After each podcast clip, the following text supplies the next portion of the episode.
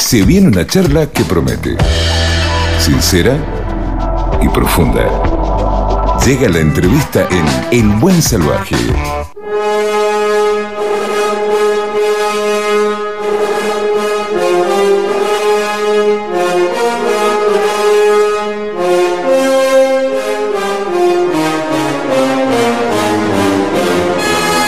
Saben mañana un concierto de la Orquesta Sinfónica de la Universidad Nacional de Cuyo y no un concierto más, sino que un concierto especial porque celebra 75 años. 75 años. Aparte del concierto va a haber inauguración de unas muestras eh, de arte, todo para acompañar esa celebración. Y eh, hoy quiero hablar de la Sinfónica, pero desde adentro, vamos a hablar desde adentro. Está conmigo el coordinador general de la Orquesta Sinfónica, José Loyero. Hola, Pepe. Don Walter, un gusto estar ¿Cómo aquí estás? contigo. Bien. Qué bueno. placer, Gracias placer. por venir, ¿eh? No, gracias por invitarme. Gracias. Es un gusto charlar siempre con un periodista que sabe tanto y que nos Oh, sigue además. ¿Verdad? Lo decimos siempre. Che, escúchame, ¿desde cuándo sos el coordinador? ¿Cuántos años hace que estás? Uf, Un montón, ¿no? mucho. Eh, 26, arrimate un poquito 27. más el micrófono. 26, 27 años ya estoy en esto desde el 94. Era un Uf. pibito. Era un pibito. Sí, fue Qué manera de aprender. Totalmente. Siempre lo digo que es una experiencia de vida más que un trabajo lo que Ajá. me tocó, ¿no? Porque además en estos roles la formación eh, la vas haciendo en campo. En los últimos años sí, por suerte uno ya eh, yo pude lograr mis posgrados y demás en gestión cultural, pero cuando empecé era una rareza aquí. Eh, por ahí en otros países ya había más tradición de estudiar esta carrera, pero aquí no. Entonces, está bien, reunía ciertos perfiles, ser músico, tener habilidades administrativas, Ujú. de relaciones públicas, eh, hablar idioma, pero no lo tenías todo formalizado. Entonces, bueno, había mucho de aprender en territorio y siendo tan joven, claramente. ¿Y cómo llegaste a ese lugar? o sea, Eh, que hubo una convocatoria, te sugirieron, te no necesariamente, el- fue en la época de David del Pino, que vos lo conociste sí. en aquellos años, Ajá. que fue un resurgir de la orquesta. Yo trabajaba en la oficina porque él tenía un rol de copista. Ajá. Los viejos copistas, un, un oficio que de- desapareció en las orquestas. Antes era un cargo de planta. Y yo había logrado una cosa que en esos momentos era como la inteligencia artificial de ahora. Traerme, me trajo mi papá en un viaje de Estados Unidos el primer software. Fui el primero en Mendoza a tener un software de edición de partitura. Entonces, claro, compositores, arregladores como locos que yo les podía entregar una partitura digitalizada versus los viejos papiros a mano y tinta. Eh, entonces, ese, ese era mi rol. Como nadie manejaba una computadora, también empecé a dar una mano en otras eh, en otras áreas, ¿no? Administrativas y demás. Eh, no hablaba en idioma, yo hablaba idioma, bueno. Y cuando cae del pilo, bueno, lógicamente un, un detector de talentos era Sí. el tipo, realmente. Y me vio, me lo ofreció, lo ofreció a la universidad. Bueno, claramente no me aceptaron de un día para el otro, sino este muchachito, en un rol así, con todo, en un ámbito que se sabe que es complejo, ¿no? Sí, sí. Y bueno, habrá que ver si le salió bien o mal. Desde entonces. Yo quiero decir que aparte, eh, Pepe eh, es un tremendo guitarrista, es concertista, eh, das concierto de guitarra. Sí, ¿Has sí, tocado sí. con la orquesta? Sí, he Eh. tenido mi carrera ya en los últimos años un poquito más alejado. Pues bueno, uno- los años no pasan en vano, ¿no? Sí. Y vienen ciertas cosas que te van un poquito frenando la capacidad de estudio. Mm. Pero sí, tuve la posibilidad, verdad que me siento orgulloso de haber podido... Hice más de lo que pensaba, sobre todo cuando asumí este rol que uno pensaba que, bueno, las horas de estudio se van a cortar o se van Sí. a simplemente desaparecer y pude compatibilizarlo. He hecho mucha música de cámara, he tocado con orquestas, eh, me he dado mis buenos gustos musicales. Qué ¿no? bueno, Sí, qué bueno. sí. Escúchame, y bueno, ¿qué hace el coordinador de una orquesta sinfónica? La pregunta es buena. En realidad el, el puesto es... eh, en la universidad no pueden existir las gerencias. No, no es una nomenclatura que esté avalada. El rol sería ese, ¿no? La gerencia, Ujú. es, es el director de producción, el jefe administrativo. Hay muchas acepciones diferentes. Eh, básicamente es esto, o sea, estar a cargo de, de todo el funcionamiento de la orquesta.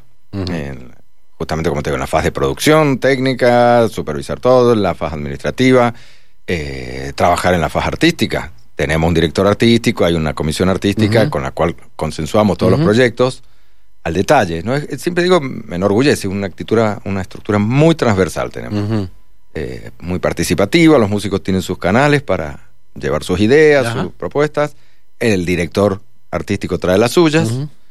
Y bueno, de todas esas... Y de ahí se junta todo. De ahí se junta todo y después mi rol, claro, es transformar en realidad. Estas ideas. Eh, y, y aparte, eh, bueno, vos también sos el nexo de los músicos, el nexo, el nexo del director, de las autoridades. Sí. Todos, todos van a vos. Sí, sí, pasa todo, pasa todo, se nuclea en ese rol, ¿no? Ajá. Eh, lo bueno es que, bueno, se, hemos ido pudiendo con los años eh, formar nueva gente, chicos jóvenes. Hemos hecho muy lindos concursos en puestos que quedaron disponibles hace poco tiempo. Y entonces, como siempre digo, las nuevas generaciones siempre van empujando hacia arriba. Y esto es lo lindo. Tenemos un muy lindo equipo de producción en la orquesta eh, que nos ayuda a ir profesionalizando cada área más. ¿no? La orquesta cumple 75 años, vos estás, eh, la mitad de ese tiempo has estado vos adentro eh, de Casi, la orquesta. sí. Eh, ¿cómo, es, ¿Cómo está posicionada la Orquesta Sinfónica de la Universidad Nacional de Cuyo en el, te diría en el país y en el mundo? ¿Cómo está? Bueno, hablar del mundo es difícil. Eh, lograr un posicionamiento internacional eh, puede estar en el boca a boca. Verdad que hemos tenido la suerte de tener muchos artistas invitados trascendentes y muchos directores titulares también, que sin duda se llevan de acá una buena experiencia y es lo que transmiten. Pero, quien, lo digo honestamente, de ahí a decir hay una, tra- una trascendencia internacional, no lo sé, y tampoco es nuestro rol. Eh, A mí me gusta aclarar muy bien que nuestra fortaleza es el ámbito al cual nos debemos. O sea que básicamente es Mendoza. Sí. Y me remito a los orígenes, ¿no? Eh, la orquesta se crea como una respuesta a una necesidad que se empieza a generar. Año 42 ya había un grupo de músicos que se iban reuniendo, buscaban dónde tocar. Eh, entonces, recuerdo con algunos colegas teníamos esta charla por la Sinfónica Nacional. Sí. La orquesta que se crea como la orquesta federal. Un poco para justificar que ya estaba la Filarmónica la Estable del Colón, Ujú. orquestas muy grandes. Y fue un poco el argumento, pero yo siempre decía, era insostenible. No podía ser una orquesta federal. Los costos de movilidad que tiene una orquesta son gigantescos. Claro. Eh, los costos de existencia son elevados, pero mover una orquesta es carísimo. Entonces, ¿cuánto puede sostener? Y de hecho, no me equivoqué mucho. Le duró dos años el federalismo en la Sinfónica Nacional Ujú. Y terminó encontrando su nicho de funcionamiento en Capital Federal y por ahí provincia de Buenos Aires. Bueno, esto es un poco nuestro rol, no es menor. Eh, de hecho, digamos, cumplir con el rol de la universidad, Ya. que es la extensión universitaria, ya no es menor, Ajá. porque ya te define un perfil de orquesta que no es solo la de hacer conciertos, sino que es hacerlo con un sentido pedagógico siempre. Totalmente. Mm. Sí. Eh, Y mostrando a la sociedad también la tarea de la universidad. Exacto, que es totalmente continuo. ¿no? Esto no se termina jamás porque uno va viendo las nuevas generaciones. Eh, voy a decir, qué buena labor hemos hecho pedagógica, pero se acaba porque tenés que renovarla. Al año siguiente ya el auditorio te va cambiando. Eh, entonces, por ese lado sí yo digo un gran, gran orgullo. ¿no? La, la universidad tiene, bueno, el otro día me preguntaba sobre el vivero musical, Ajá, una palabra. y claro. la defino en una, es el futuro. Es el futuro. El vivero musical es una, eh, un- una institución, programa. que dar un programa donde los jóvenes que están estudiando música, no solo en la, un- en la- la Facultad de Artes y Diseño, No necesariamente. eh, sino que están estudiando música en toda la Mendoza, pueden hacer eh, un, en este programa capacitarse para poder llegar algún día a la orquesta. Exactamente. O a alguna orquesta. O alguna orquesta. Tenemos la suerte también de que algunos ya ingresaron. Ajá. Y eso eh, te da un orgullo especial cuando podés ser parte de toda esa cadena, Sí. ¿no? Desde la formación, la práctica y lo tuviste y voy a decir, ya es un músico profesional que está ganando su sueldo y viviendo de esto. Eh, por eso te digo, eso es el rol más importante y claramente no descuidamos la, la faceta artística. Eh, Una orquesta es Sí, eso. claro. Es hacer Ujú. conciertos, hacer música. Y mal que les pese a muchos, que eran conceptos que antiguamente se resistían. Somos parte de la industria del entretenimiento. ¿Mm? En la- por ahí habían eh, opiniones muy vetustas que no, nuestro no es- sí, somos parte y hay que hacerlo orgullosamente. Sí. ¿Eh? Bueno, eso mal. ustedes lo entienden muy bien cuando hacen eh, distintas programaciones que programan eh, cosas que son muy populares. La música de películas, la música de los videojuegos. El otro día estuvo acá el maestro Volkman y nos contó que este año van a hacer ABBA sinfónico, ¿viste? Y vos decís, eso, ahí está. Bueno, Ahí ya tienes una primicia interesante, ¿no? Ajá. Eh, claro que ahí está, y por eso también la elección de un director tiene que ver con este perfil, ¿no? Tobías es una persona joven, muy dinámica, eh, abierta en su concepción. ¿Por qué vamos por ese camino? Eh, antiguamente, digamos, hace 25, 26 años atrás, como el concepto de un- la orquesta era casi unívoco. Es un conjunto que debe dar conciertos, Ujú. eventualmente formar, y ya.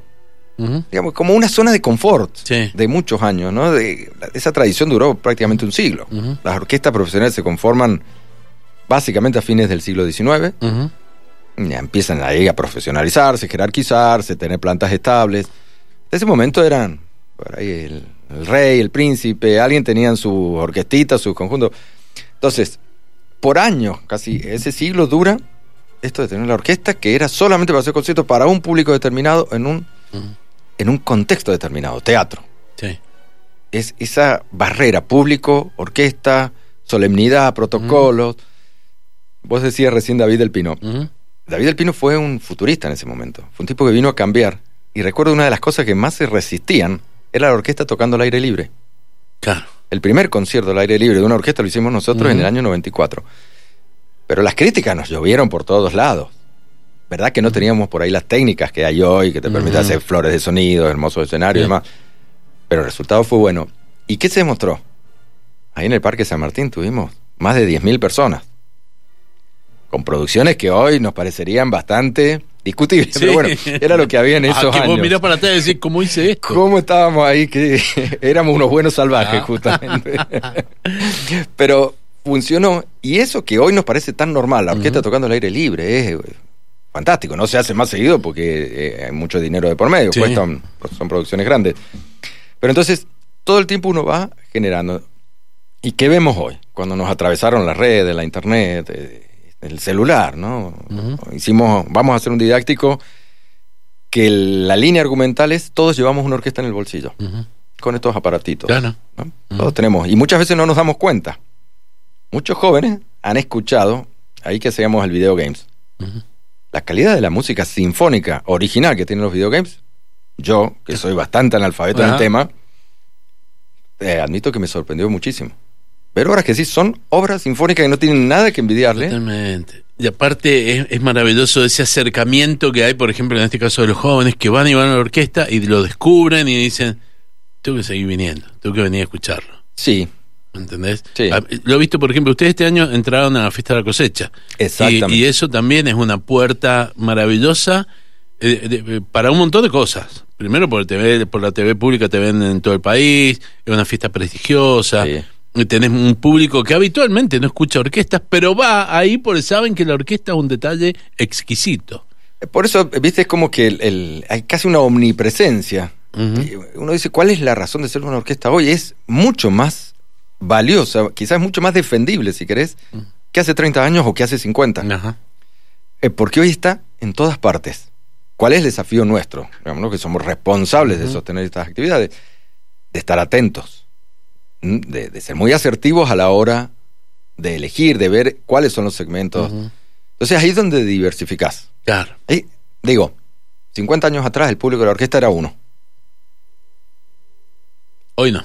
hoy no. Hoy no. Aparte, eh, 50 años atrás era la, era la única orquesta que había en Mendoza, ¿no? Era la única orquesta. Pero digamos, en el mundo el público de las orquestas era muy, muy, muy homogéneo. Porque en realidad, y nos pasaba a todos, a mí en la formación, cuando yo empecé, era joven, eh, era lo ortodoxo, ¿eh? no te corrieras un poquito porque estabas en problemas. Ah. ¿Cómo venía de Zapatilla al teatro a escuchar la orquesta? ¿Cómo vas a tocar tonadas Ajá. si Claro. sos un músico clásico? Ajá. Cuidado, ¿cómo vas a hacer esas escalitas? A mí me gustaba el heavy metal, empecé con una bandita de rock. Y era. eh, Pero Satanás en esos momentos. Entonces, eh, a uno, digamos, te cuesta asimilar después y compaginar todos esos géneros. Realmente, hoy es más fácil. Hoy los chicos lo tienen, y los no tan chicos también, absolutamente incorporado. No, digamos, antes uno se ponía colorado si le decías a tu profe que estabas escuchando rock and roll. Sí. Hoy no. Hoy no, na- nadie se pone colorado de, de hecho. Saltás con estos aparatitos de un género al otro todo el tiempo. También tener un espacio, un espacio propio eh, y, y muy moderno como es la nave, eh, yo creo que les, les sirvió un montón a ustedes. Ayudó muchísimo. Verdad que al principio costó ponerlo en funcionamiento. ¿eh? Faltaban algunas obras y además había que imponer el espacio. Lo había iniciado la nave cultural en un buen camino, pero nosotros llevábamos otra impronta al lugar. Ujú. costó mucho posicionarlo. Yo creo que ya en lo un poco antes de la pandemia ya empezó a sentirse la nave y que nos ayuda en este sentido. Digamos, no es el espacio donde la señora que antiguamente iba a lucir un tapado de piel o algo, eh, no. Y verdad, no, digo, no quiero decir no me interesa, no nos interesa. Bienvenido. Pero hoy está abierto también al chico que va en ojotas, al que va en zapatillas, al que va como quiera ir. Eh, porque es lo que más nos justifica. Eh, cosas que no pasaban, que alguien bailara en un concierto. Bueno, el año pasado con Coldplay la gente se paró y se puso a bailar. Claro, fue tremendo. Sí, y aparte lo otro también que me ha gustado es que los últimos directores que ustedes han tenido eh, son muy didácticos en cualquier tipo de concierto.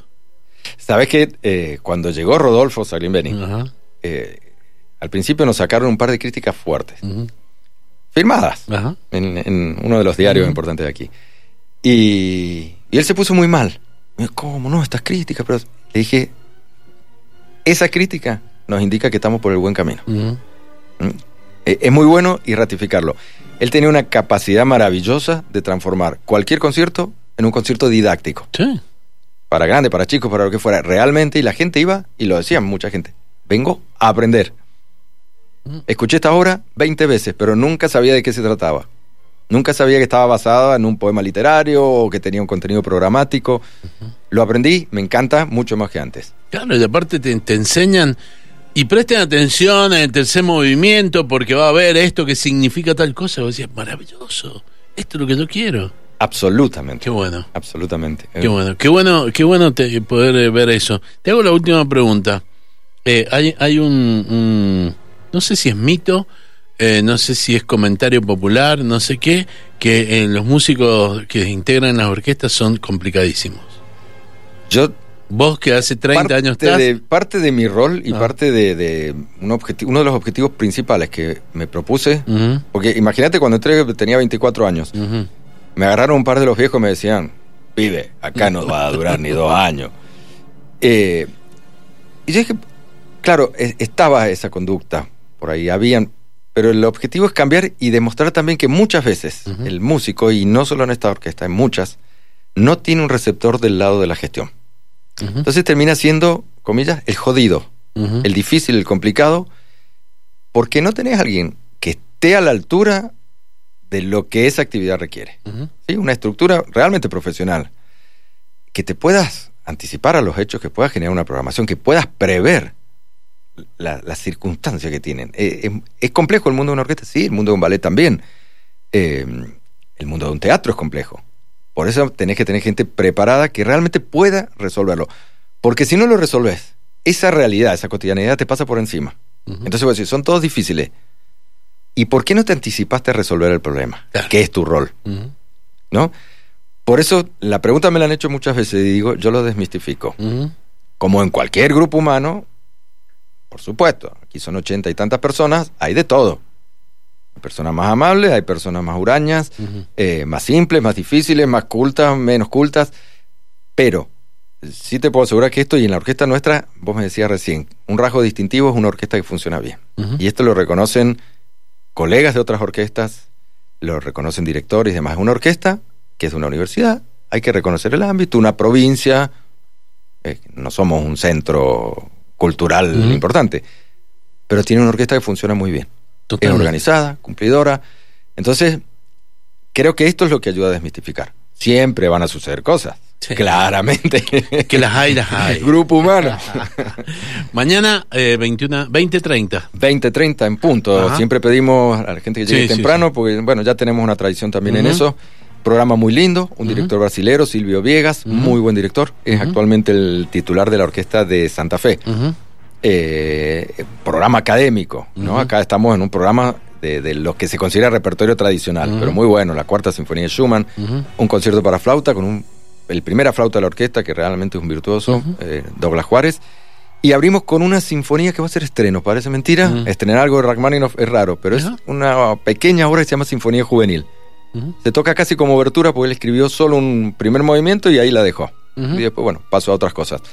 Eh, así que el programa es muy lindo. Hablabas de la muestra de artes, también una muy buena idea que se articuló con los alumnos de la Facultad de. Artes. que han hecho? Libremente han ido a algunos ensayos eh, que hemos acordado y han retratado personas, sensaciones que les fueron despertando la música en ese momento. Y eso es lo que vamos a ver mañana. Y eso es lo que vamos a ver exhibido. Se ha hecho una curación, eh, por supuesto, para elegir las mejores. Hay cosas realmente sorprendentes, siendo chicos jóvenes, cómo han visualizado desde ese lugar. Buenísimo. Bueno, y después todo el año, un montón de cosas. Un montón de cosas, siempre en nuestras redes, en la página web pueden encontrarlo. Hay de todo, ya anticipaste, Ah. spoileaste un poquito el, el lava Me lo, me lo dijo el director, me lo dijo el director. Va a ser que- un gran proyecto, pero tenemos Ajá. muchos otros también. Eh, gracias, José Loyero, muchísimas gracias. Gracias, Walter. Qué- Un placer estar aquí contigo. Un placer que hayas venido. Eh, José Loyero, coordinador general de la Orquesta Sinfónica. Escucha, ¿vos que te gusta el heavy metal? A ver. Eh, Metallica con la, ¿Cómo no? con la filarmónica, ¿Cómo no? ¿no? Los En la Ángeles. despedida de tu. Claro, Claro que sí. Ese de Meta- Metallica, vamos.